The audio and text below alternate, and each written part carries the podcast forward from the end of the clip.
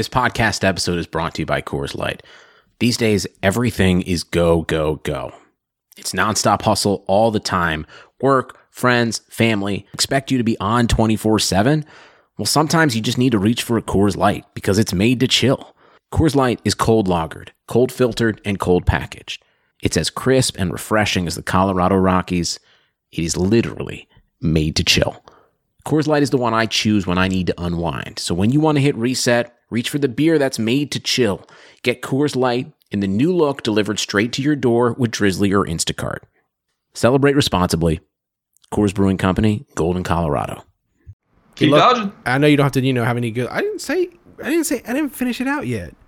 I didn't even say it. You're so antsy and anxious to oh, not Oh, get no, squeezed trying, out of this. I was trying to get it in first No, this time. I thought we were gonna change it up. Like I would say oh it first. no, no. No. We definitely weren't. No, after. no, definitely not changing anything up.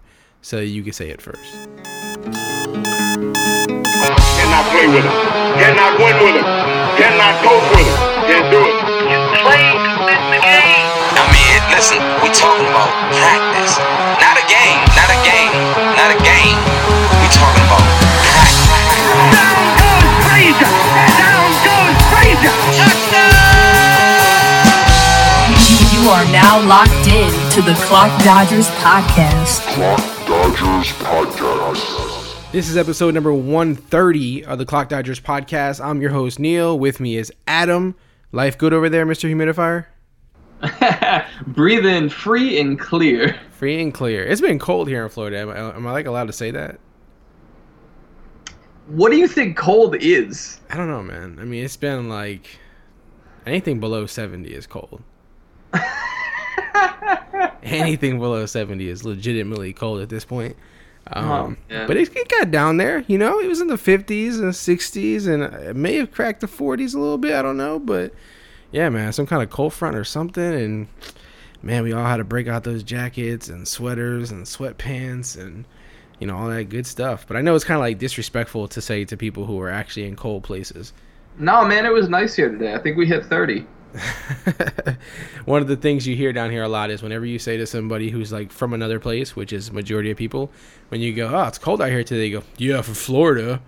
That's like that's the line. That's the you hit them with the "Yeah, for Florida, it's cold." That's the line you get hit with. That's the cool guy status when you say that. Yeah, it's cold for Florida because I'm so tough. Got And- some really quality people down yeah, there. and then you got the people who are trying to like prove everybody wrong. They're like, I'm out here in shorts and some some sandals, some flip flops. What are you guys acting like it's cold for? You know what I mean? Yeah. Yeah, no, I, I can't dig that. Like, no matter where you are, once it drops below like 72 degrees, which is like classic air conditioner inside temperature, once it gets any lower than that, I I don't know. I, I'm putting on long sleeves. I don't care. I mean, I don't know why people want to feel the need to pretend like it's not cold. Like if it's cold, it's cold, man. Just fucking embrace it. What is your point? What are you What are you proving here, Mister Macho Man? Like whatever. It's it was cold, Ooh, Adam. yeah, That's yeah. all I can tell you, man. It was cold down here. But I hope everything is nice and comfy in, in Chicago and in, in in your area, whatever No, suburb, whatever still- suburb you're in. Still dealing with sauna apartment. Still sauna apartment. Hmm. Is Yeah. that- Is, that, is there like yeah, a I certain my, deadline? I have my air conditioner on low right now. It is 20 degrees out. Is there is there like a deadline when that goes away? Like when you're expecting that to fall off a little bit? Yeah, whenever they cut the heat at the end of winter. yeah, it's it's it's weird. It's so ridiculous. All right. But I guess better this than it being cold. yeah. Eh, eh, I guess it depends. It depends. It's tropical up in here. It's tropical. so it's a strange way to describe your apartment. Tropical. Living where you live. But anyway, anyway, on to on to something else. Thursday night football. We're actually recording this post Thursday night football. Like it ended like five minutes ago, I think, when we were recording this. Um, to many people's surprise, I would say the Cowboys actually won this game, thirteen to ten. You surprised, Adam? Shocked. I mean, Shocked. it's like the Saints turned back into a pumpkin. Like they looked awful. yeah, it I- was just it was rough. I mean, the start of the game was rough. I think Brees started with uh, like one, maybe two completions in his first seven, eight attempts. Like it just it started really rough, and it didn't. They never they never got a rhythm going. I don't know if it was just the short week or what, But uh, yeah, I mean, it was it was a rough game, and it's not like the Cowboys looked amazing either. It was just I don't know. It was a tough game to watch. I'll be honest. I didn't really watch all of it. I kind of was half watching it because it was just it was it was no it was no Chiefs Rams, you know. Was- yeah, yeah. There was nothing particular that stood out about this one, and it's weird because, like you said, you know, going to this game, I was speaking to somebody else. Like, "Hey, what do you think about this game?" I'm like, "Well, I expect the Saints to win. Like they they've only lost one game. I don't I don't think the Cowboys are going to get them number two. But here we are. This is the thing about football, man. It makes you look like a jackass here and there. Um, so yeah, I mean, it wasn't that fun. It wasn't that great for fantasy purposes. Um, Brees, like you said, was never got on things. He only had 127 passing yards, one touchdown, one interception. Uh, the running backs eh, didn't really do too much. I guess uh, you know Kamara gave you a little bit of action if you, especially if you're in PPR. Um, but no touchdowns from those guys. Nobody really caught the ball that you care about unless you're a Keith, Keith Kirkwood fan. Um, he got the only touchdown for the for the Saints. And on the Cowboys side of the ball, Dak Prescott did did, did much better than Brees. Um, Elliott Elliott came away good. If you're an Elliott owner, you're happy with today's game. I think that's the only guy that's like super happy. Cooper, a little bit, but yeah, Elliott's the only guy that, that people really came away probably really happy with the outcome. Wouldn't you agree? Yeah, I would agree. I mean, Cooper in PPR leagues, 15 points, that's real solid. But ultimately, I mean, this game was pretty rough in, unless you're a big Zeke fan. And I don't know. I, I just. I think it's just so fascinating when we have these teams like the Saints that just look so dominant week after week after week, and then they turn back into a pumpkin. And And it's like, it just happens so effortlessly. It's it's wild. in your fantasy playoffs, in your uh, you know, it depends on the way your league set up. Could be a wild card, could be actual playoffs have started, and this is what your your Saints do for you, man. They they roll all season long, and then just like, oh, you know what? When you need us most, we're just gonna fail on you, and that's what they did. So this is gonna affect some teams for sure who are used to getting points from their Saints. But there's really not too much to speak about in this game. I don't want to talk about Cooper. I don't like the guy. He's throwing a lot of shade at my Raiders recently, so uh, we're not gonna talk about him right now. But other than that, anything else you want to talk about with this game? Any anything to add to recap? It's not really an exciting recap for this one. No, I mean, you know, Cooper's looked great ever since he got to the Cowboys. Hey, I just he's, said he's kind of a must start right down the stretch. I just said we're not gonna talk about him right now. Yeah, I mean, you weren't going to. Yeah, why would I mean? Let's talk about I Dak thought- Prescott or I something. thought it was just like important to bring no, up. I mean that, Michael you know, Gallup out. He's really turned the corner ever since he, he changed franchises. nah. It's just you know, there's been a lot of players who That rookie looked good, franchises man. over the year. That you know, you have Golden Nah, Tate, you know, Demaryius Thomas. Saints like, did But no one's really made as good of a transition as Amari Cooper has. And that's all I'm sir, getting at. Sir, It's just like is that your mic cutting out?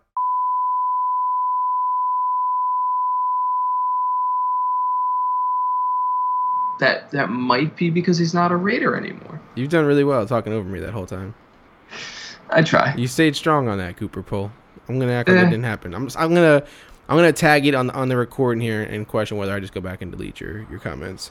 Um, I wanted to talk a little bit about the Scott Fish Bowl really quick before we go into anything else because for those who have been listening all year long, or for those who are super heavy in the fantasy community, especially on Twitter, you're affiliated with the Scott Fishbowl, you're familiar with it. Um, and Adam, we both made the playoffs, my man. We both made Yes, the playoffs. I know there's other podcasts out there whose hosts cannot say that. Um, so I'm low key proud about it. You know, I'm a little happy. There's no shade. It's just facts. I'm happy that we both made it, man, because now we get to continue to talk about it. Um, you have had a particularly good year, though. Yeah, most definitely. I uh, I won my league, uh, both best record and most total points in the uh, Troy and Abed division. So, yeah, it's it's been a great year. I think I'm uh, 60th right now in in total points. So. I got a shot down the stretch. It'll be interesting. It's been a weird year though, because this team that I have uh, had Le'Veon Bell on it as my first pick. So if uh, if I would have actually just made a slight change and drafted Gurley instead of Bell, I probably would be looking at like a top ten, top five ranking right now, which would be just amazing. But uh, but yeah, I mean, I'm interested to see what this team does down the stretch. I got I don't know. I got a lot of holes I filled. Like looking at this team, I'm I'm kind of shocked. I mean, like I obviously I see the pieces that I have that have been really successful, but I also see like I don't know, a lot of just plug and play stuff that I've made work, which has been really cool. I mean, like Tyler Boyd, who I think I picked in like one of the last rounds, has been kind of an every week starter for me. I've had Humphries going most of the stretch here that he's been really successful. Like I've just I don't know. I've found a way just to kind of plug and play at the right times and it's nice when you you know you have a team that you can do that on. It feels I don't know, to me it feels like more of an accomplishment than even just drafting a killer team. So it's it's been a fun year. Yeah, I'm not much of a silver lining guy or a guy who tries to, you know, find the the positives and things. But I mean, just the fact that you made it there, even with drafting Le'Veon Bell, I mean, it's an accomplishment in itself. You gotta be kind of proud of that, just in, in itself. But of course, I know if you fall short here or you don't advance, you're gonna be disappointed, which is fair, of course. Well, I Um, got a buy this week. So. Oh yeah, this week you're good. So Yeah, are you playing this week or did you get a buy as well? Yeah, no, I should be playing this week. Mm, I was uh, like, I almost, was like a, almost. uh, I was one of those, you know, your total score guys got me in there kind of thing. I didn't win my division and stuff like you, so yeah. Well, you tried though. I tried, man. I tried. And and now, I mean, after after this week, I mean, this week I think is the only week that you get an average um, from the regular season. So you get a little boost with your average from the regular season uh, this week. But then moving forward, it, it's anybody's game. I mean, there's there's no carryover from anything that's happened before. It's basically like DFS almost with just your your roster. So yeah, it'll be it'll be really interesting. yeah, Um, yeah. This round, like, so it, it'll take like your average score, and then it adds your scores from your players this week, and that's what your score is ultimately. Um, which I don't know if that helps me because I'm kind of at the bottom of the group a little bit. So they already kind of have a jump on me. I feel like. A little bit, a little bit, yeah. So we'll see. But uh, yeah, it's just basically the top ten scorers advance, I think, into the next round. Um, you know, from each division in the wild card. So I'm in there, man. I'm gonna give it a good. I'm gonna give it a little shot. I don't. I don't know. What do you think about my team this week, man? What do you think about my team? Let's just let's just get into this really quick, right? You tell me where you think I'm going wrong. If you think what you think here, okay? And I don't even know how I'm here at this point either, like you. um, mine's even worse than yours. So, first situation is the first situation I have is you tell me what you would do here. I had Derek Carr and Tannehill. Would you start both? Would you start one and say I can't risk both playing? Um, what what would you do in that situation before you even hear anything else? Oh man, those are your only two quarterbacks, right? Oh, Flacco. those so, are your yeah, only only two two quarterbacks. quarterbacks. Yeah, exactly. yeah, I mean it's it's tough because when when I play Superflex, I have a very hard time starting a positional player over a quarterback. Um, I actually think Derek Carr is a decent play this week. Um, I mean, they're gonna have to throw the ball to try and keep up with Casey. Casey's pass defense is terrible. So I mean, there's always the chance that Oakland is just Oakland and are just abysmal, even in a good situation. But I feel like with Carr, there's enough things pointing in the right direction that him being a quarterback just kind of gives it that extra little boost. But with Tannehill, I just I don't know. I really don't know. He kind of surprised me last week. Um, I, I didn't think him in a return would be pretty successful, and you know he was he was decent. So I would say, you know, in a vacuum, I'm probably just gonna roll with quarterbacks that are at all competent, and I think that they're both competent. So let me tell you the rest of my incompetent lineup, and you tell me if you still feel that way. Right now, the other guys that I have started at running back, I threw in Marlon Mack, who had that concussion situation going on, but he looked like he was a full participant today, so he's gonna be in my lineup as of right now. But he's playing Jacksonville. Um, James White, Philip Lindsay, and T.J. Yeldon. Yeah, those are all solid. That's actually out.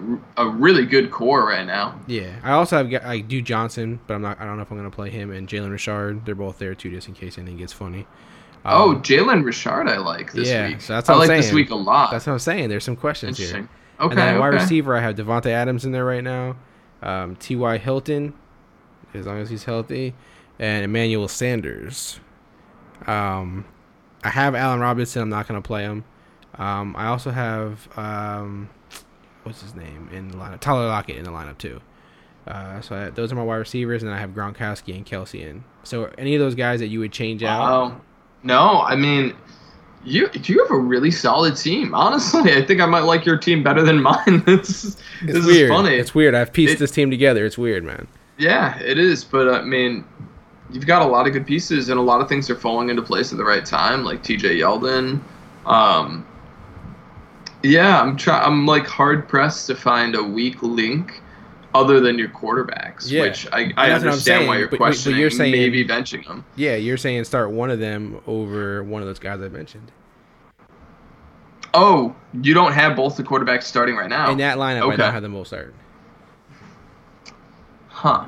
And I don't, and, and I, like I said, you know, the TJ Yeldon thing is, you know, obviously Fournette's out this week, but you know, in a case if Fournette's back and everything, then I got Richard and Duke Johnson stuff. So I'm not, or at least Richard, who I like, who I like right now. But um, I don't know who. I mean, obviously, if someone's hurt and they're not going to play, it's gonna make this really easy for me. But if no one gets hurt, man, they all play. Tannehill, I'm trying to figure out where I squeeze them in there, man. Well, is just because somebody plays, if they're hurt, doesn't mean they're going to get you any points, as I've learned from Tre'Quan Right. Smith tonight. Right, and like I learned Like- from Allen Robinson, I'm stop playing. Him. I'm not using them no more. I'm done.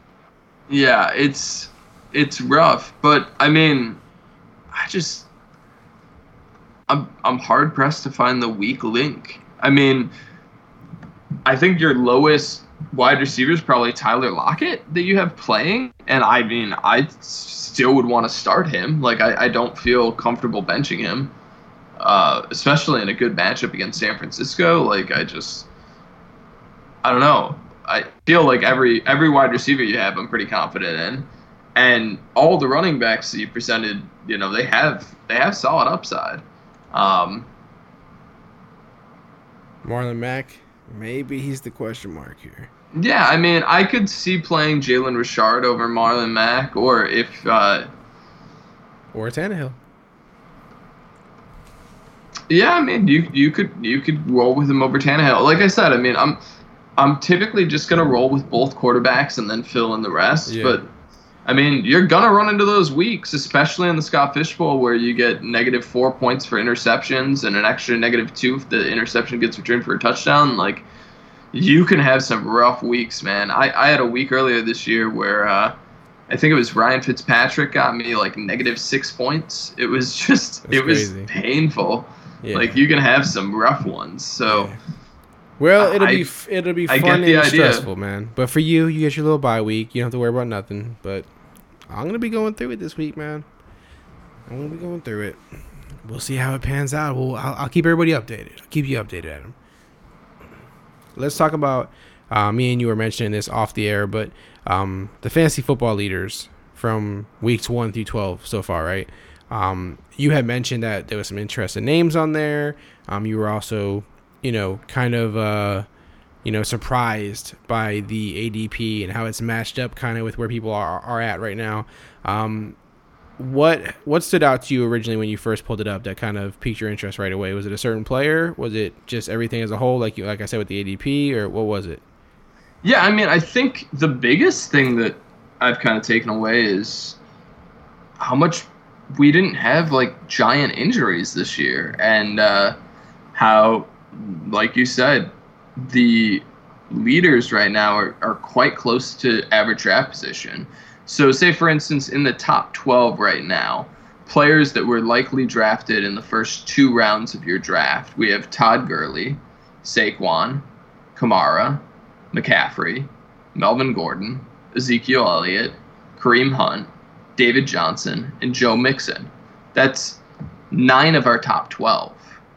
I mean, the only players that in in for running backs in PPR in the top 12 that came from outside of that are James Conner, who essentially is a Le'Veon Bell replacement, who, you know, if that was Le'Veon Bell, would have been drafted in the first two Right. rounds. So that would be 10 now. And the only two that really came from nowhere were James White and Philip Lindsay.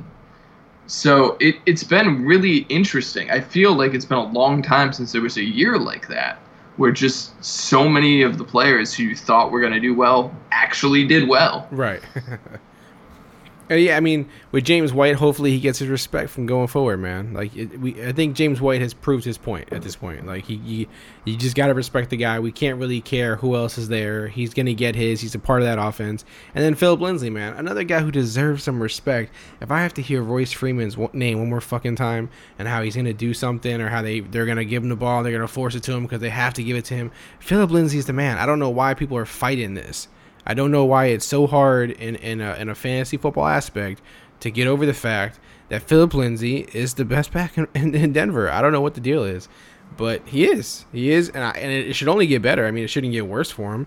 Um, so I don't know why people why people are you know having this problem embracing him, but yeah, man, I agree with you. You know, obviously there's names after that that get hectic. Um, you know, after the after the names you've mentioned, it gets a little crazy, but um, it is interesting how it stayed the course. And again, this is just another example of the fact that from year to year, everything is different, man. It changes and it changes and it changes, and there's no way to ever just settle into one, you know, belief or idea in fantasy. It's funny you say that because looking at the wide receivers now, all I'm thinking is people who drafted running back, running back, wide receiver probably had a great year because the top three wide receivers through the first 12 weeks in PPR leagues were all third round picks Adam Thielen, Tyreek Hill, and Davante Adams, which I think is fascinating. That, like, if you drafted running back, running back, wide receiver, you probably you probably are doing quite well. Like you probably really had a high probability of hitting, and uh, beyond that, I mean, the next five are all first and second round picks: Michael Thomas, Julio Jones, Antonio Brown, DeAndre Hopkins, and Odell.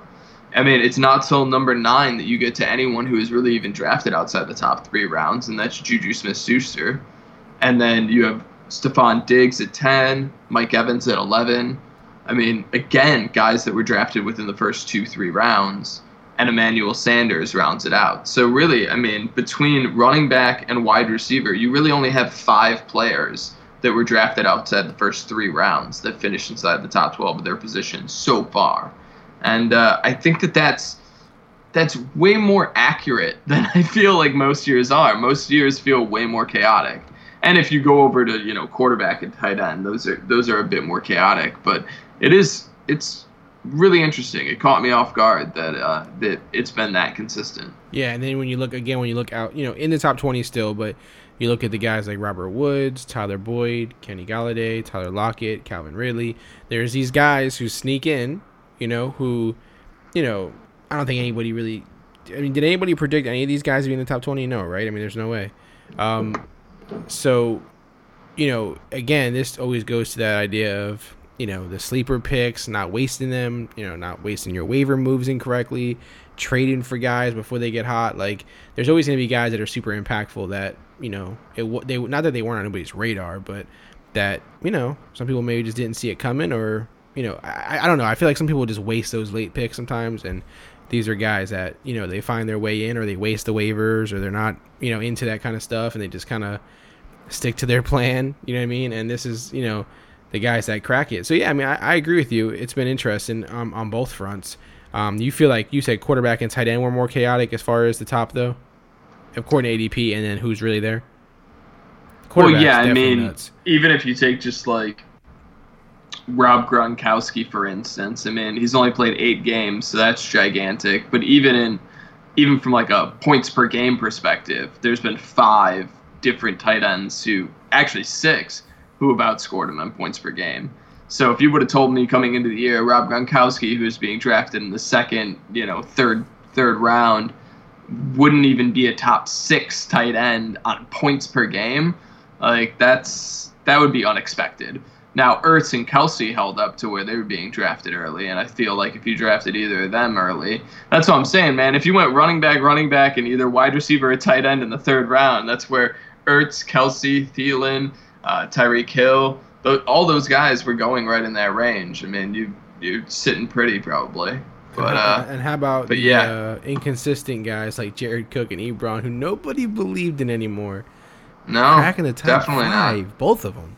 Yeah, I was I was definitely on the Doyle over Ebron train, and uh, that has not worked out well. I should have should have given Ebron more of a chance. But yeah, I, after he was done in Detroit, I just thought he was hopeless. But man, I don't think so anymore. I think that that's that's one of those things that I wonder if that's a buy high candidate in dynasty leagues. Just go out and get Ebron for whatever he costs, because him and Luck, like, d- Ebron's young still.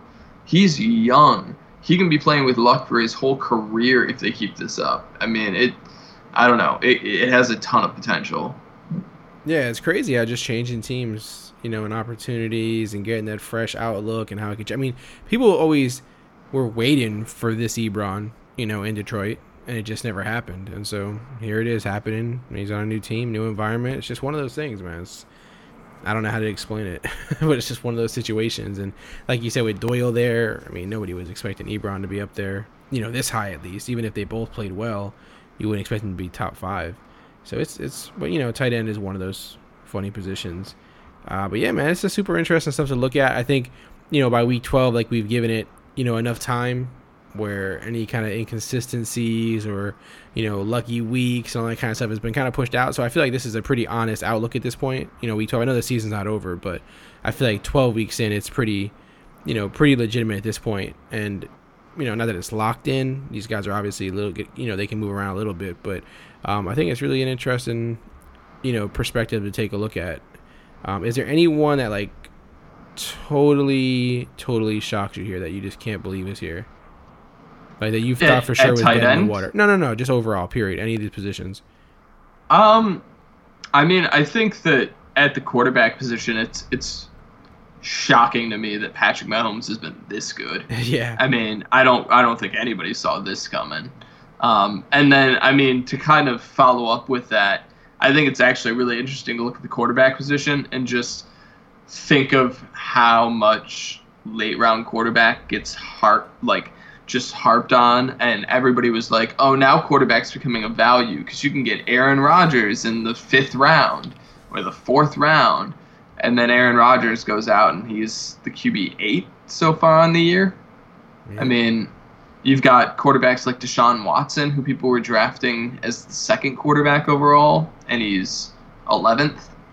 You've got guys like Tom Brady and Russell Wilson, who are probably drafted third, fourth, fifth at, at the latest, and they're not even in the top 12. So it's it's really, it, to me, it really just hammers home the late round quarterback approach. I mean, I drafted a lot of Andrew Luck and a lot of Ben Roethlisberger, and those guys are at six and seven, both above Aaron Rodgers, and you could get them in some of the latest rounds. And honestly, I've had a ton of success just with streaming quarterbacks. I mean, I have one team where I've been able to stream Mitchell Trubisky through a stretch where he was really good. Uh, Ryan Fitzpatrick early when he was really good. I was able to stream um, Jameis Winston now. I mean, there's there's been a lot of guys like that where you know just the plug and play quarterback really seems to be the most effective way to do it, and uh, I think the idea of drafting quarterback early has hopefully just died. But I know it won't. I know we will see people draft Patrick Mahomes within the first three rounds of drafts Yeah. this next year. It's going to happen. If not in like the first round of your draft, because somebody just gets crazy and thinks, hey, this guy is just, you know, he's gonna be the second coming. like he's just gonna he's gonna be somebody who reinvents fantasy football or something. Yeah. And uh, I mean, he's definitely exciting to watch. There's no Oh, for, for sure. And I, I mean, I loved the dynasty teams that I have him on. I mean, he's he's crushing. I have one superflex team that I have Patrick Mahomes and Drew Brees on, and it- it's great. I love it.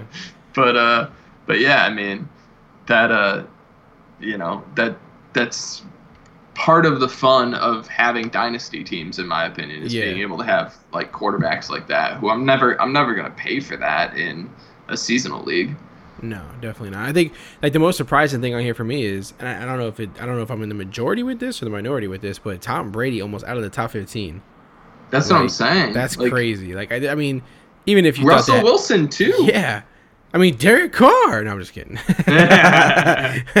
Carson Wentz though. Yeah, There's one. Yeah, there's some interesting I mean- ones. down there. Yeah. It's kind of surprising. Some guys that people did, you know, thought some people, that, you know, some guys that people thought were done, or you know, definitely didn't predict like Matt Ryan top three. You know, Roethlisberger, you assume people thought was going to fall off a little bit, and then you got guys like Brady, who you know, I don't think anyone seen him that low. Like you said, Russell Wilson, just uh, Carson Wentz. Uh, it's just, I don't know, man. It's it's um, it's a crazy game, man. It's a crazy game. That's why we play it. This is why we play it, man. That's why we play it. And also looking at this, you know, something else you, you also mentioned to me was um, the Chubb factor, man. Nick Chubb and how, how well he's been playing the last few weeks, and you know, you questioned whether you know this would this would continue. Um, you know, one one thing first of all about Nick Chubb is they never give Duke the ball, man. It sucks, but Nick Chubb is flourishing. Nick Chubb is flourishing. I'm gonna throw a couple at you, and you tell me where who, who- you think will be better, who performs better over the next, you know, the final four games between Nick Chubb and these guys. Okay. All right, I'm ready. All right, this so one- be so- this is gonna be wild. So All one, right. so one you kind of threw out first was Aaron Jones or Nick Chubb. Yeah, I think with that I do have to roll with Aaron Jones simply just because the the Packers should be the better offense. Um, they've actually been undefeated at home this year and have the majority of their games at home down the stretch here. Uh, if I remember correctly, three of their next four are at home, um, which should help. I mean, he's got an amazing matchup this week against the Cardinals, so immediately I feel like he's the most impactful. Uh, I, yeah, in, in that matchup, I, I'd go with Jones. Okay. Um, Nick Chubb or James Conner, who's had a you know a little bit of a slow, a little bit of slow lately.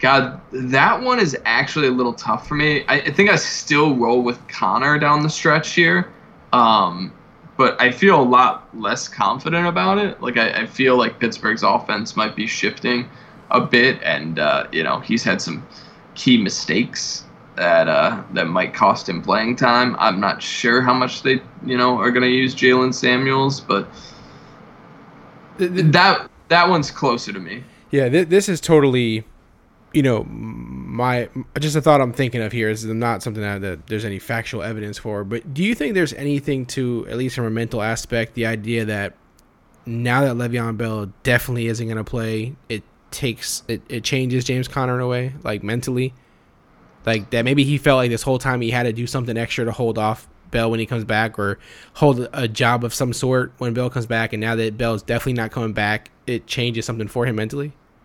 No, I think that's more of a spectator thing that we play that shit up. Yeah. I think for them, it has way more to do with just the wear and tear on your body and the fact that he's never done this for a full season in the NFL. He just hasn't. Like his body's got to be breaking down, and on top of that, it's getting colder. You know, there's there's a lot of elements as the NFL season wears on that I think with these guys that are kind of flash in the pan players and are getting a large workload for the first time in their career, some guys just they they deteriorate. They just become less and less effective as the year goes on. Gotcha. Gotcha, man. How about Chubb or David Johnson?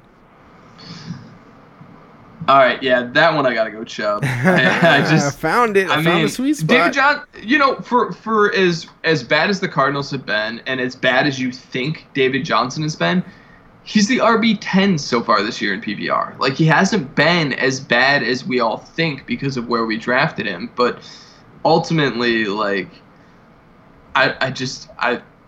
I think Chubb has so much more upside, like, I, and that's so crazy to say about someone who's being drafted in the top four. But down the stretch here, he feels like he does. yeah, I feel like with David Johnson, you never feel like he's gonna like kill you. You know, you mm-hmm. never feel like okay, this guy's gonna have a horrible day. Like there's not. I feel like there's not much of a chance for that. But like, like you said, the upside though, like what is it at this point? you know. What I Yeah, mean? and I mean, I kind of like how you know since they've had the regime change there, that the offense has shifted and they're they're giving David Johnson more opportunities and stuff. But the play calling there is still rough. It's still you know really really poor and not effective, and they don't utilize David Johnson nearly enough, or you know utilize Larry Fitzgerald nearly enough to just speak to some of the other things that they're not doing. But ultimately, with Cleveland, the, the, the reason we've seen Chubb be so effective the last three weeks, I mean, he basically has three weeks of being a top 12 running back. He was uh, RB 13 three or two weeks ago, then RB four, and now RB three this past week.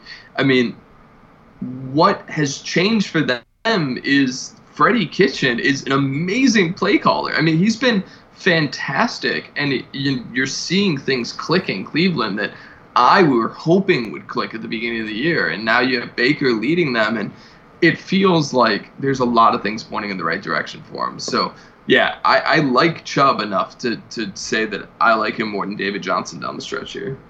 Nice, nice. Okay, that's a little bold. That's a little bold, but I, I respect it. I respect it. Trying to think if there's anybody else I'm interested in thinking comparing here really quick before I change gears. Uh, what about someone like Sony Michel or Nick Chubb? Nick Chubb. It's to me like Sony Michel makes me super nervous with Burkhead coming back, and I, I don't know, I, especially in PPR leagues, it's just never gonna see passes. It's just Yeah, I know the Patriots are going to shift to running the ball more and more down the stretch. They always seem to. Um, but with Burkhead coming back, there's just too much uncertainty there. yeah. Um, some big injuries. You know, guys went straight to the IR. Um, Melvin Gordon, his season's over. Marvin Jones' season is over. Jack Doyle's season is over. Um, that was a rough, rough week. Um, obviously, like we said, terrible timing. You know, with the playoffs and stuff here, it doesn't give people a chance to really adjust much. And hopefully, you had you know some sort of uh, reasonable replacement. Um, but that definitely changes some things. When you hear those three names, Adam, what pops out first? Anything? My Scott Fish Bowl team, because uh, yeah, I uh, I drafted real real poor at tight end, um, and I was relying on Jack Doyle, and he'd been all right. He'd been pretty solid throughout the year when he was playing. And then when he missed weeks, I had Will Dissly for a little while, and then he got injured. And I've just I've had to plug and play a lot at tight end, and now it's basically like I've got Dan Arnold and Tyler Higbee and Dallas Goedert. Those are my tight ends in the Scott Fish Bowl, and I got to start one each week. Hopefully, you've learned So- your lesson to never, never trust Jack Doyle.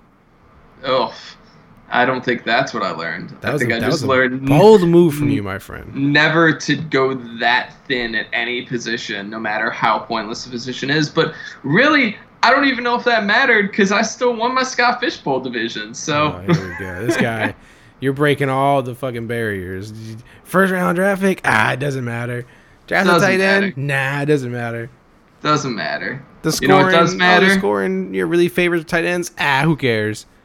Nah, nah, just just draft Christian McCaffrey and Tyreek Hill, and you'll be fine. You'll be good. You'll be good. you'll Once be again, playmakers stand out and show that they're all that matters, Adam. The guys who can take that ball and do the craziest things with it just seems just seem to matter a little more, man. It's just the way it goes. Um, but yeah, I mean, you know, for me, obviously Austin Ekeler is the name that just pops out to me here. Uh, in that situation, you know, Ebron, we've already seen what he does. Um, in Marvin Jones' case, I- when wide receivers go down, I don't tend to like, you know, give the other starter, you know, like, oh, he's gonna get way more targets now. I'm not that guy. I'm like somebody else has to like get targets besides the guy that we want to get the targets. Um, but Austin, man, what does this do for Austin to you? Do you have do you have belief in Austin? Do you think he could pull T.J. Yeldon type shit here, or do you think, oh, no chance, not gonna happen? He's gonna, he's not he's not strong enough to carry the load. Da, da, da. Which camp are you in? Because I could already see certain people saying, "Oh, Austin Ekeler's stock's gonna go up now," and I don't really believe in him, so I'm gonna trade him for something. And you know me, I'm the guy that says, "Hey, he can T.J. Yeldon his shit up right now, man."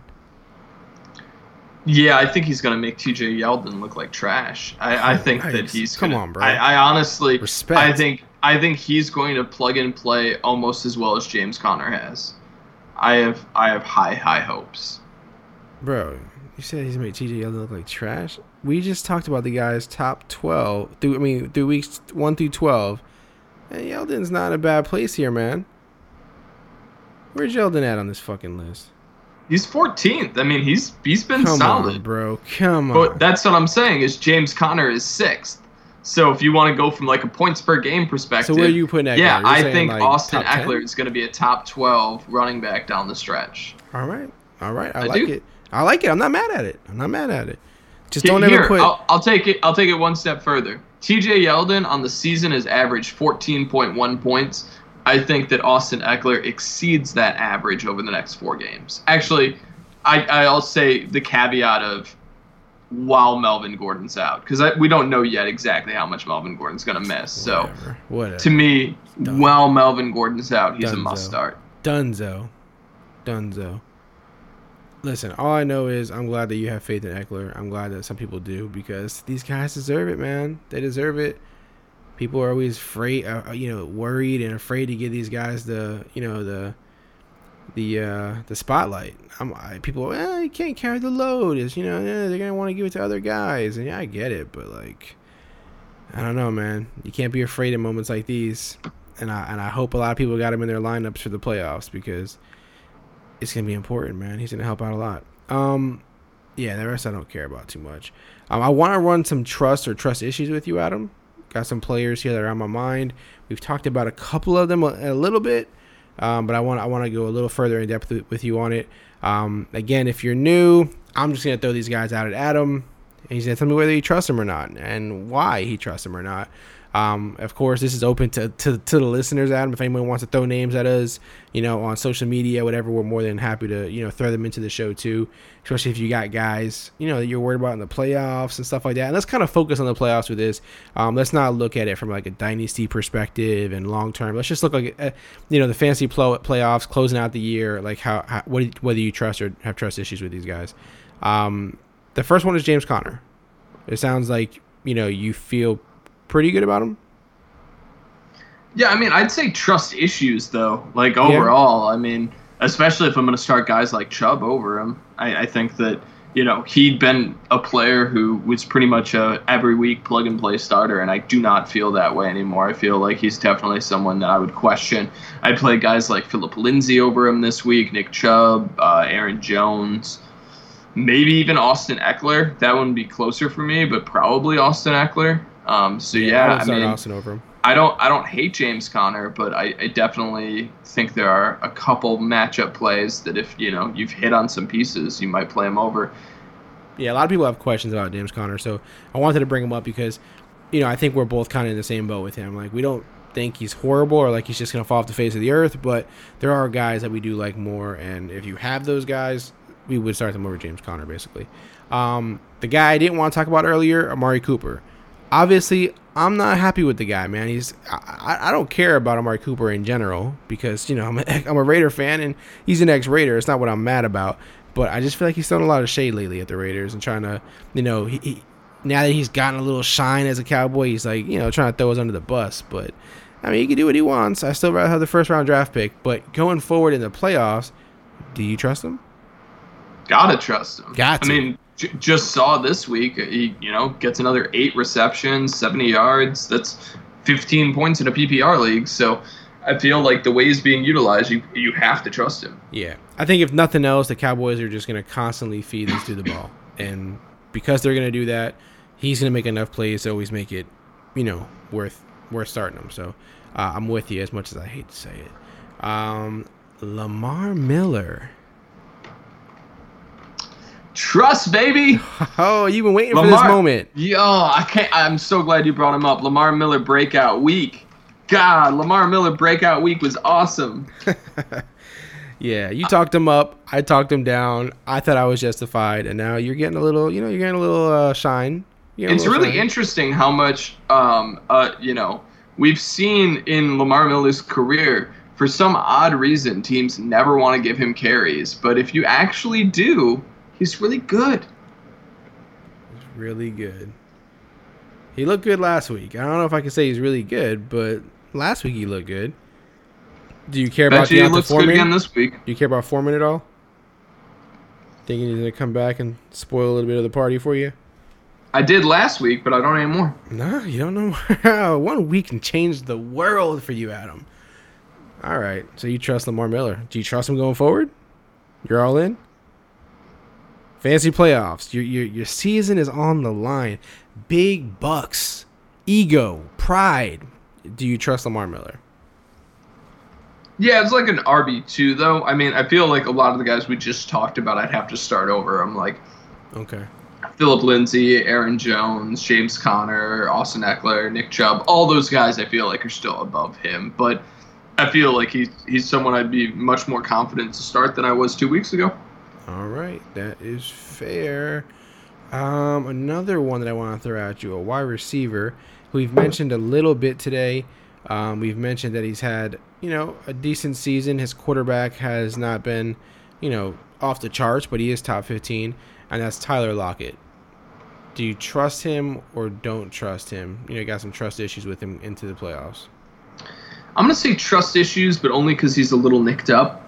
Um, I feel like you know he also has been extremely successful on a smaller target share. Um, he's been a little bit touchdown dependent, so I think because of that, there's just a handful of factors that just make me nervous between the injury. Like if it was just one of those factors, it might not be a big deal, but to have multiple factors like a low target share, you know, getting a large percentage of your fantasy points off touchdowns, and then on top of that being nicked up and, and potentially missing time due to injury, like there's enough there for me not to trust. Yeah, on uh, Fantasy Pros, a little note here on him. It says he has scored a touchdown in eight of 11 games, um, despite averaging 4.8 targets per contest.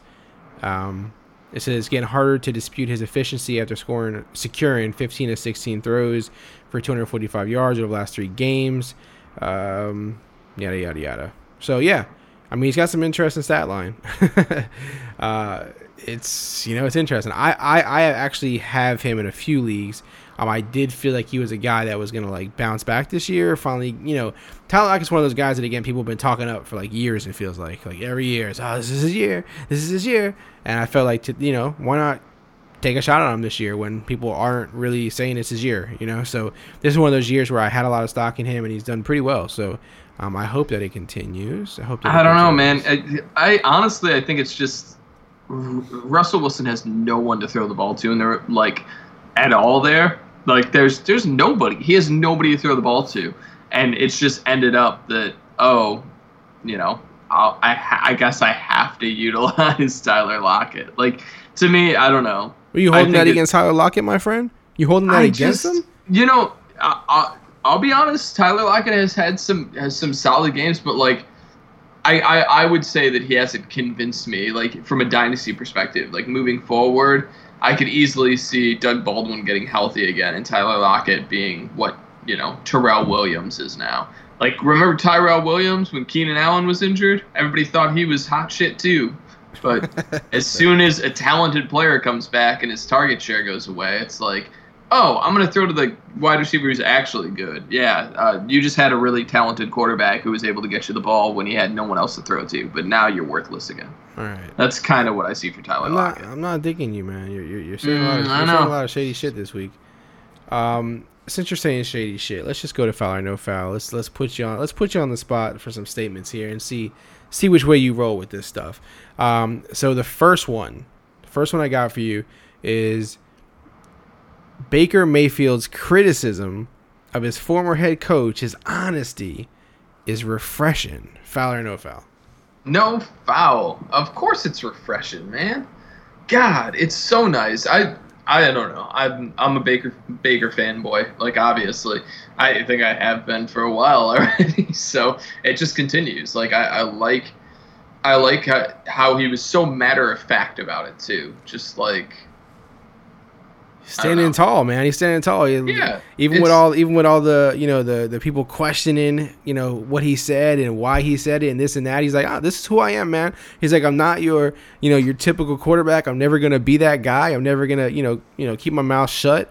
And this is who I am, and I, I appreciated that, man. Especially out of a rookie, who you know, those guys sometimes can cave into all the pressure and, Oh, you know, for this is how you're supposed to act, kind of thing. You know, he didn't falter at all, man. Yeah, and I mean that honestly is going to go huge towards leading that team. Like they they rally around him. I'm really really impressed with what Freddie Kitchen has done so far with that offense, and I feel like they're gonna turn the corner. I'd love to see them make Freddie Kitchen the coach next year. I'd I'd love to see that. I mean, it, to keep him on as offensive play caller at the very least would be huge, but. I think that you know Cleveland has a good chance to really threaten next year, which uh, I kind of thought was in the cards this year, and I think that they might have an interesting stretch run down here. Like I could see them even upsetting Houston this week, but ultimately, I think next year they, they really have a chance to be contenders. Yeah, we'll see, man. A lot of people said that this year too. A lot of people were high on the Browns this year. We talked about it early in the season before the season Co- started. coaching. coaching, actually means something. Who would have guessed? something. Who would figure? All right. Um, shameful move by the Redskins to pick up linebacker Reuben Foster on waivers after the continuous domestic dispute issues. Foul or no foul? I mean, no foul to the way that you phrase that. It's a foul that the Redskins would do this, though. I mean, it really is. It's it's. I mean, you can put it through so many windows, and I often hear it compared to like, oh wow, Kaepernick can never play in the game again because he protested. But players who commit domestic violence, like, I don't even think you need to do the comparison.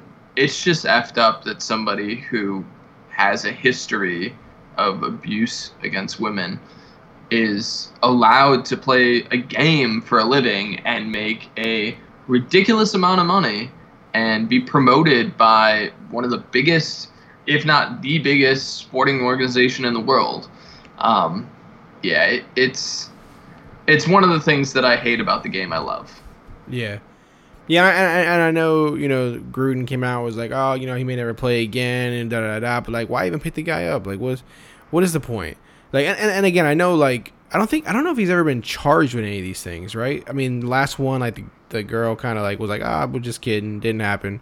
And now, you know, there's some new incidents and stuff, and so this is all allegedly, I think, because I don't think I don't think he's ever been charged with anything, but it's still one of those things where it's like, how many times is something going to happen you know, and we're gonna keep saying, "Oh, okay, you know, you're a good player," so we'll just keep, you know, acting like it's okay.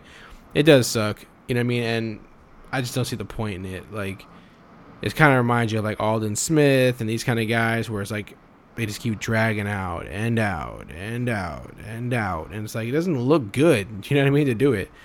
So it's definitely a shitty, shitty thing. I'm with you, Adam. Um, next one. Running back Le'Veon Bell will never play football again. Foul or no foul? No foul. I, I'm I'm really of. I'm really of this belief. I um I hope I'm wrong. I really ge- legitimately do. Like I I want to watch Le'Veon Bell play football more. I you know I think he's a great player. Um, I'll be interested to see what sort of attention he gets in free agency. My expectation is he's not going to get the money he thinks he's deserving of, and he's already had a year away. We don't know what he's going to be like if and when he comes back, if he comes back. And I think that the amount of money that's going to be offered to a player who just took a year off is going to be probably quite similar to the amount of money the Steelers were already offering him, if not worse than that. So the real question is is Le'Veon Bell holding out because he really thinks he deserves more money and deserves to be paid like the best NFL players and not just like the best NFL running back? Or was it more about the Steelers, the organization, and feeling disrespected? Because if it's just a disrespect thing, he might just go to another team who's not even going to pay him as much Yeah. because he doesn't feel disrespected by them. Yeah. But I don't know. I mean, I guess the real question is: Is it more about money or ego? yeah, and, And, uh, and, that's what I was I think it's about, about. both. yeah, I- I was uh, curious about that, like whether a team would even pay him more than the Steelers, and like you said, will it come down to like? Because I mean, at, at some point, if he doesn't get offered as much as the Steelers, he can always pull that card of, well, you know, this team didn't disrespect me like the Steelers, so he can always pull that card in return. I hope that the ego thing and the pride thing don't get in the way of that. You know, he says, "Oh, well, I wouldn't sign for that other money, so I look ridiculous coming back and signing for this money, so I'm just not going to sign." I, that will suck. Um, like you said, I want to see him play football again too. But at the same time, we're not him. It's not our body. It's not our life. And you know, if he decides to step away for from all that money and everything for that re- for those reasons, and so be it, right? Gotta yeah, I mean, it, more I power to him. Yeah. All right. Uh, the last one I have for you, regardless of health, Lamar Jackson will hold off Joe Flacco rest of season. Foul or no foul? Man, uh, I'm gonna go with I'm gonna go with no foul. I, I, because I, I think that's ultimately what I want. I mean, I want to see Lamar Jackson play more. I want to see if he is anything more than a glorified Tim Tebow, which I got to be honest, that's kind of what he looks like to me right now. I mean, uh, uh, Jacob Rickroad actually posted something on Twitter today that was comparing Tebow's stats over his first two starts with Lamar Jackson's, and they're basically identical. Um, I definitely don't think Lamar Jackson is Tim Tebow. Uh, I think that he has way more potential. I think he is a way better athlete. But that being said, the way in which they're utilizing him is not going to be successful in the long term. And I'm interested to see over the stretch end here if they continue winning, how they adapt the offense. Because we saw a drastic difference between what they did in the first week with Lamar Jackson and then what they came out trying to do the second week. And then they realized, oh, that's not going to work. He does actually need to run the ball. And then they, they ran him in the second half. But, like, I just. I, don't know if that player can work in the NFL unless he develops a better like skill set passing the ball. Like you see glimpses, but I feel like there's no consistency. And I don't know if it's just going to be too much too soon, but I I want to see what he can do. So I, I hope he gets out there. Yeah, and from a fantasy football perspective, how do you feel about him? Like, um, again, he's one of those guys who he doesn't necessarily get the points the way the other quarterbacks do, but he gets the points though. Does that make sense? Oh yeah, no, I mean he's great. I mean, he, like I said, he's Tim Tebow. Like when Tim Tebow was around, he was a lock QB one almost every week, just because his rushing floor. And that's that's basically what Lamar Jackson is. He's basically a lock QB one in this climate, like top 15 QB, because we have so many QBs that just have huge weeks every week. Um, but you know that rushing floor definitely helps a ton. And in the fantasy playoffs, personally, I like having quarterbacks that have a high floor. Um, I've been really lucky and don't have to start anyone like Lamar Jackson or anybody who I feel that iffy about. I think that there's other streaming options that, in the long run, have turned out better, like Jameis Winston right now and, and some other players. But I feel like if I was starting Lamar Jackson anywhere, I wouldn't feel nervous about it. I'd feel pretty content. I agree. I agree, man. And that's it for Foul or No Foul. I don't actually have anything else for the show. Do you have anything else, man? Do you have anything you feel like we need to get to before we close this bad boy out?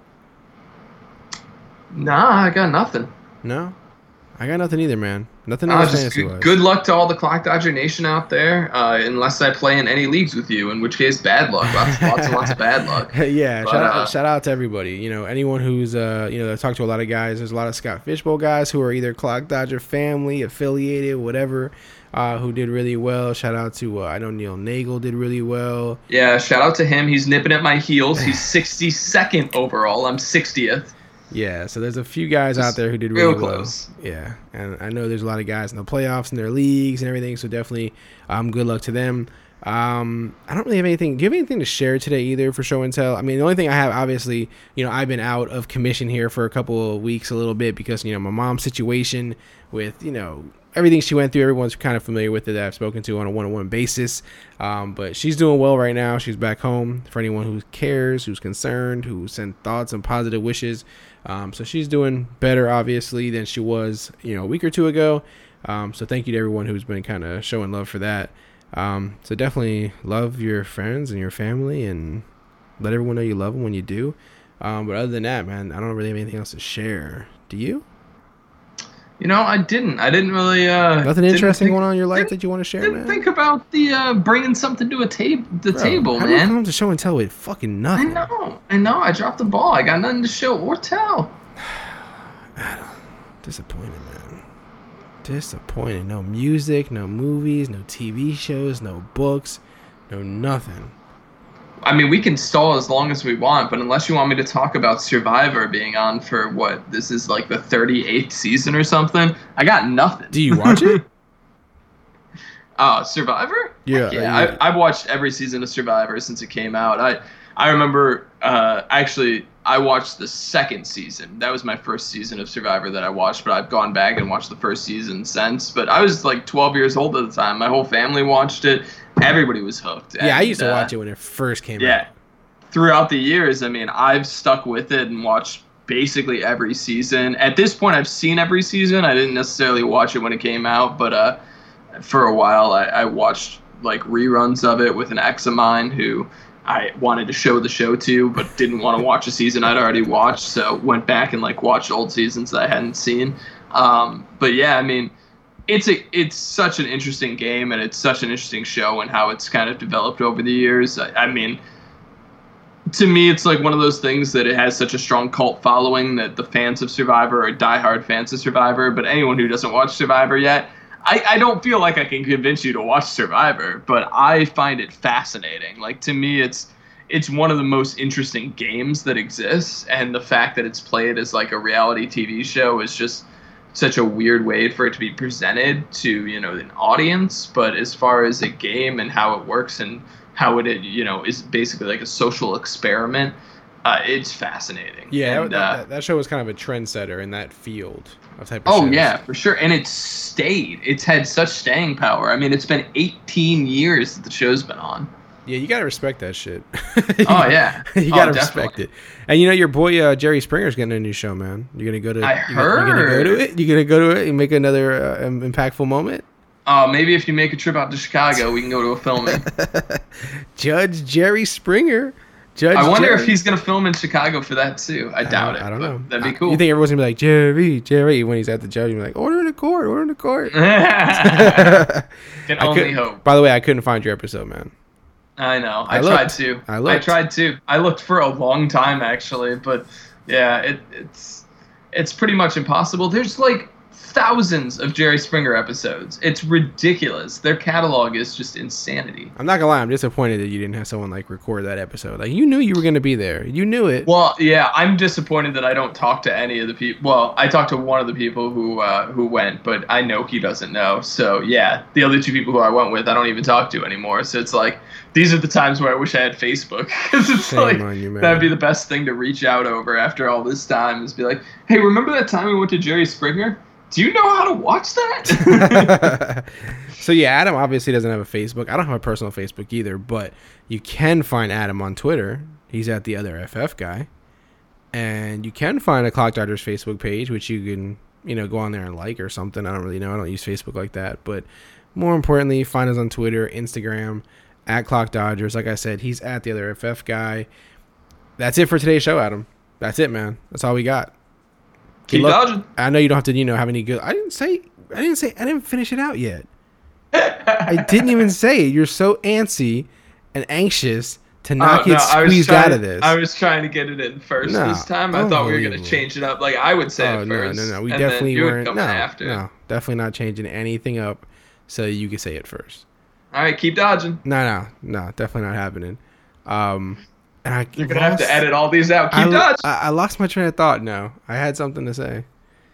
I actually sorry. had something. Be kind, be great, keep dodging. Oh, got you there. no, I heard you Yeah. trying to sneak it in. I Nah, also it's not said get in, but you yours got negated because you said it when I said it, so they're not going to hear you. So That that's fine. that's but I, I where we end it it. Good night, everybody. Good night. See you later, Cloud Dodger family. We're done. You dodge.